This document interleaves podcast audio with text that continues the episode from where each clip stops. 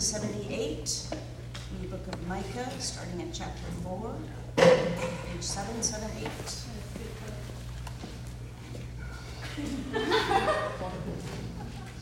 It shall come to pass in the latter days that the mountain of the house of the Lord shall be established as the highest of the mountains, and it shall be lifted up above the hills, and peoples shall flow to it. And many nations shall come and say, Come, let us go up to the mountain of the Lord, to the house of the God of Jacob, that he may teach us his ways, and that we may walk in his paths. For out of Zion shall go forth the law and the word of the Lord from Jer- Jerusalem. He shall judge between many peoples, and shall decide for strong nations far away. And they shall beat their swords into plowshares, and their spears into pruning hooks. Nation shall not lift up sword against nation, neither shall they learn war any more. But they shall sit every man under his vine and under his fig tree, and no one shall make them afraid. For the mouth of the Lord of hosts has spoken. For all the peoples walk each in the name of its God, but we will walk in the name of the Lord, our God, forever and ever. This is the word of the Lord. Thanks be to God.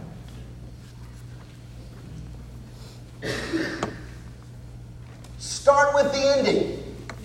It's the best way to begin. Well, some of you are chuckling because you realize I absolutely un- and unapologetically ripped that line off from uh, David Wilcox, who was a star of our Stackhouse show on Friday night. And if you're able to, to come, you not only heard that song, but you heard the story underneath that. It's a song about human relationships. And his point is that the best way to have a real relationship is to just go ahead and start by breaking up. Go ahead and get the real issues out now, the ones that, that are normally in relationships, and then put those foundational issues on the table and then move forward. Know what this is really all about. Know what you're really getting into, what really awaits you. Start with the ending. It's the best way to begin. Now, interestingly, Advent, this season that the church has uh, celebrated for um, centuries, it's, it's these four weeks before Christmas. That's exactly what we're doing. Because you see, interestingly, the best way to understand Christianity, its history, its message of forgiveness, its moral teachings, its hope, all of what Christianity is, the best way to understand the fullness of the Christian message is to start where it all ends. To look at where it's all heading. To look at where God will finally bring all of His creation to. And only when we start at the end of the story and almost look backwards through it do we understand what Christianity is really all about. And you see, in our reading, so, so what we do at Advent is we look forward not just for the first coming of Christ, but we look towards and we prepare ourselves for when Christ comes back. When Christ comes back. And of course, last week I talked about the reality of the judgment of that. Um, if you want to hear that, we've got our sermons on online. But you see, it's not just about repentance, is it? Especially for those of us who, by God's grace, are made His, are made Christians. For us, this day of Christ coming back is not a day of dread or a day of fear, but a day of incredible joy and hope and life. And so, what we have in our reading is the prophet Micah, approximately 500 years before Jesus, or uh, yeah, before Jesus Christ is born, gives us a glimpse of the future that God has for us a future promise to his people. And I want to start this actually by doing something strangely strange for, for me, and that's start with the application. Why are we why are we looking at this? Why are we focusing on the end time? How is this good news for us sinners right now in this place? Well, the simple answer is this. Many of us in this room, certainly me, certainly me, need encouragement to carry on day to day. Does my life really mean anything? Are all these sacrifices worth it? Is there any real joy and love at the end of this story? Is all of this going somewhere, or are we just trying to fool ourselves and death will come and destroy us and take it all away? Is life just a series of disappointments and losing loved ones? Well, if, like me, you're asking yourself these questions, Micah has good news for us. And we're going to walk through this as we see that. So, what is this good news? Well, there are multiple points here I'm going to go through. As and, and, as always, I love it when you follow through with our scripture. Yeah, it's it's on the screen, but the formatting up here kind of blocks it out, right? Um, if you would turn to page 778. Um, look at your friends. You've all had your flu shots, right? So it's going to be okay. You're not going to get sick. I promise.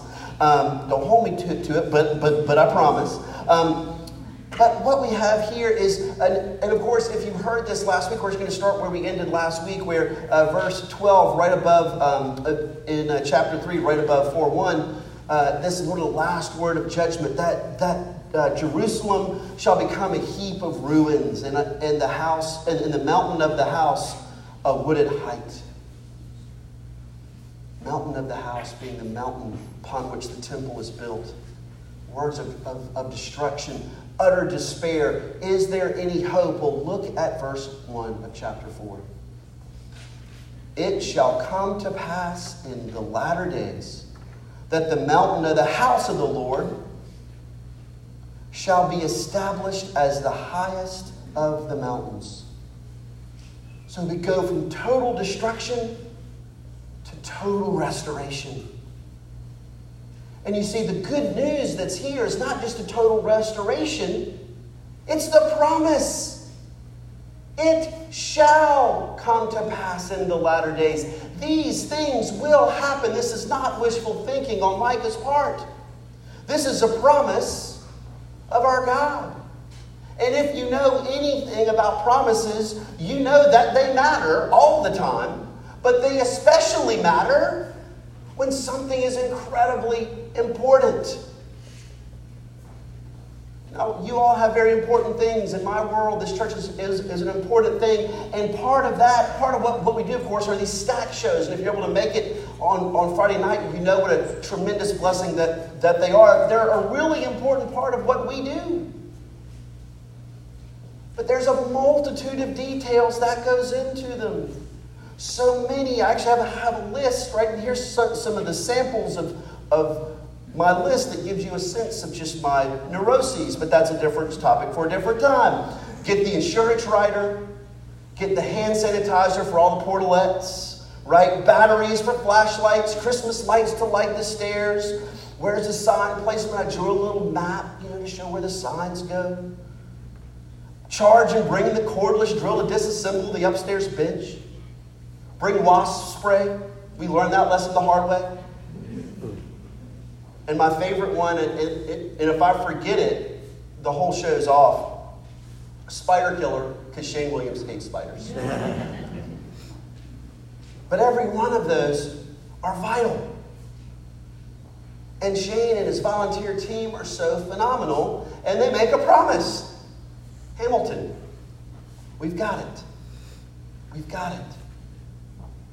This is an incredibly busy season of life for me in ministry and academic work and all these things. And so the beauty is, is that I get to trust this promise. And because I know the trustworthiness of the people involved, there's rest, there's comfort, there's a joy that knows that, that, that those who are trustworthy will do that which they promise to do for, for the glory of all. And if that's true of us sinners, this is a small little example, right? But it points towards something greater. If that's true of us sinners, then how much more is it true of our good Savior and Lord? All that you hear today, all that comes after verse 1, I want you to listen not as this is what we hope happens, this is what we must work very hard to make happen, but this is what the Lord promises will happen for those of us, those sinners in this room, me included, who by God's grace take shelter underneath his wings. So, with that overview that all that's coming next is promised and will come to pass for believers, hear this good news. Verse 2 and peoples shall flow to it. Actually, back up in verse 1. And people shall flow to this mountain. And many nations shall come and say, Come, let us go up to the mountain of the Lord, to the house of the God of Jacob, that he may teach us his ways, that we may walk in his paths. For out of Zion shall go forth the law or the truth of God, and the word of the Lord from Jerusalem. Verse 2 tells us an incredibly comforting future thing, doesn't it? That there will be a day where God, Father, Son, and Holy Spirit, is, as He truly is and is known, will be recognized by the whole world as the true God. And people from all nations will stream to Him for truth. And you see, there's so many things to say here because whether you're a Christian or not, there's a deep desire in us, a good desire, a right desire for unity. Y'all know those bumper stickers, you know, they've got the religious symbols and they say, you know, peace and coexist and tolerance. Well, my heart is actually, first, I'm incredibly sympathetic to what's motivating them. It's not just, it's, it's not simply rebellion against God. There's, there's an echo of the image of God in that desire divisions between people, between races, between classes, between cultures should trouble us. We should never be satisfied until humankind has been truly united as one. You, you don't teach that, you feel that, right? You feel that. Now, of course, I differ from those bumper stickers because Scripture says so and how real peace and coexistence and tolerance happens. Because you see, they say it's by minimizing our faiths. By simply, you know, and, and actually, if I were going to pick on it, what I would pick on is coexist doesn't ask enough. It's not hungry enough. It compromises. Coexist as well. You do your thing, I'll do my thing, and we just won't bother each other. But does that satisfy the deep longing of our heart for us all, for all the divisions to be melted away and for us to be one glob of loving people? No, it's a compromise. And you see, what our scripture says is something even more beautiful. It says it's only by bringing everyone into the loving truth of who God really is in the person of Christ. At worst, other religions are satanic distractions. At best, they're mankind's attempt that's ultimately fulfilled in Jesus Christ. They point towards the truth of Christ.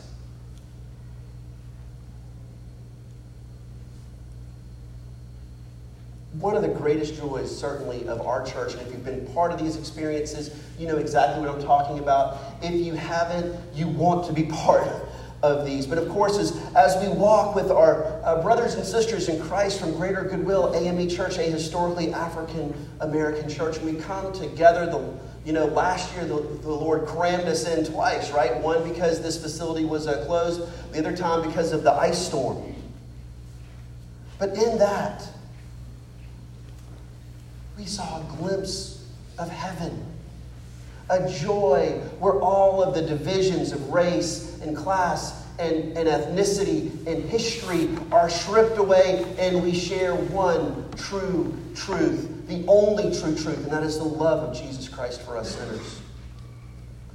And just as a side note, I've been getting a lot of, of phone calls about, you know, is, it, is this space going to be closed on the 23rd and the 30th, you, know, those two Sundays? Because frankly, we really want to go worship at Greater Goodwill AME again, right? That's what I'm hearing, okay? We are going to be open, but still go worship with them. They're our brothers and sisters. We love them. But you see, whether it's a current desire or a future desire, or a hidden desire for all of these divisions which separate people. And you see it getting worse and worse and worse. The good news of the scripture is God will make a day where we will all truly be one. And when that happens, it will look like this. Look at verse 3 and 4. Or, or 3, yeah, 3 and 4. And he shall judge between the peoples, God, and shall decide for strong nations far away. And they shall beat their swords into plowshares, and their spears into pruning hooks. Nations shall not lift up sword against nature, neither shall they learn war no more. But they, but they shall sit every man under his vine and under his fig tree, and no one shall make them afraid, for the mouth of the Lord of hosts has spoken. Once that unity comes, once Christ comes back and all of, all of the divisions which evaporate from us, we will finally know what it means to live at peace with our brothers and sisters. We won't need to fight each other anymore. We won't need to live in fear with each other anymore. If the late 20th century, early 21st century has been marked by any emotion, it is fear. Fear of Islam, fear of the drug trade, fear of all kinds of things, fear of terrorism. And unfortunately, the entire history of the world has been one of constant strife and defense. But even now, we are in the midst of the longest war going on. It's over 20 years now, isn't it? In American history, battling and defending one nation, one culture, even, for 20 years. We all we, we need to fortify our schools because of fear. We read in the paper where even town halls of little towns like the Isle of Palms are trying to get armed guards. We live in constant fear. We can never rest. We can never, I love the imagery here, shall just sit underneath the vine of our own house and not be afraid of somebody taking what we have away from us. If that's you, if you're honestly struggling with deep fear of your fellow man, you want peace to come the promise that our Savior has is we will look forward to a day, and there will be a day where we won't study war anymore and where true peace will come to this world. God will arbitrate among the peoples, and we can enjoy our lives in security. That's what the new heaven and the new earth will look like for us when Christ comes back. So, where do we end with this?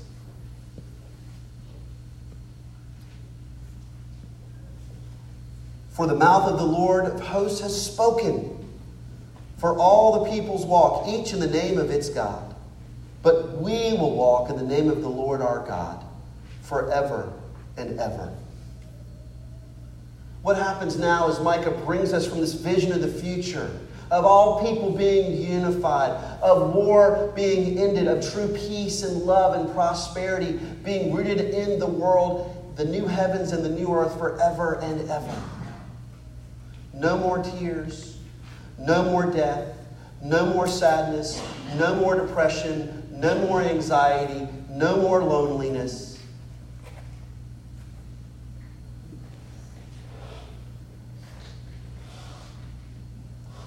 And now we can walk forward in this life knowing that these promises will come to pass. Brothers and sisters in Christ, that is the future that our Savior has won for us. And not even your greatest sin can grab your future out of His hands. He has assured it for you. Do not focus brothers and sisters, on the troubles and the heartaches and the sadness of this day. Sad they are, but they will not overcome us. If you are distraught this day, stay focused on the future. Live this day faithful to the Lord and His promises, not because that earns you this salvation, but because this salvation has already been earned for you, and now we can live out of this truth.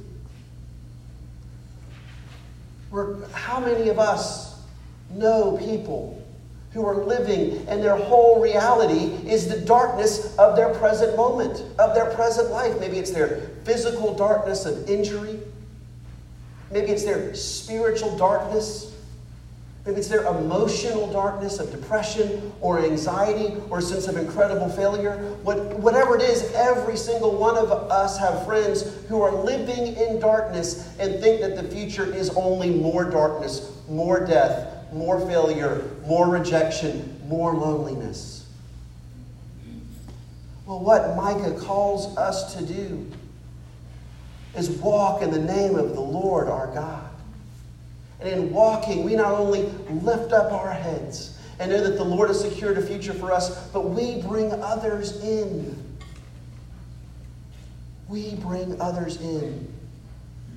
The reason why our forefathers, um, our Christian forefathers who evangelized Northern Europe and evangelized England, why they made Christmas Day sort of a, why they used a pagan holiday is to show people that Christ is the true light. He's the one that lights up the darkest of days, brings the most hope that though it's the darkest moment right now, there will be a spring, there will be a future, and there will be an eternal summer for all sinners who rest in Christ Jesus. Who do you know that needs to know that hope? Who do you know that needs to, to know that this world ends in joy and life for all of those who follow Christ.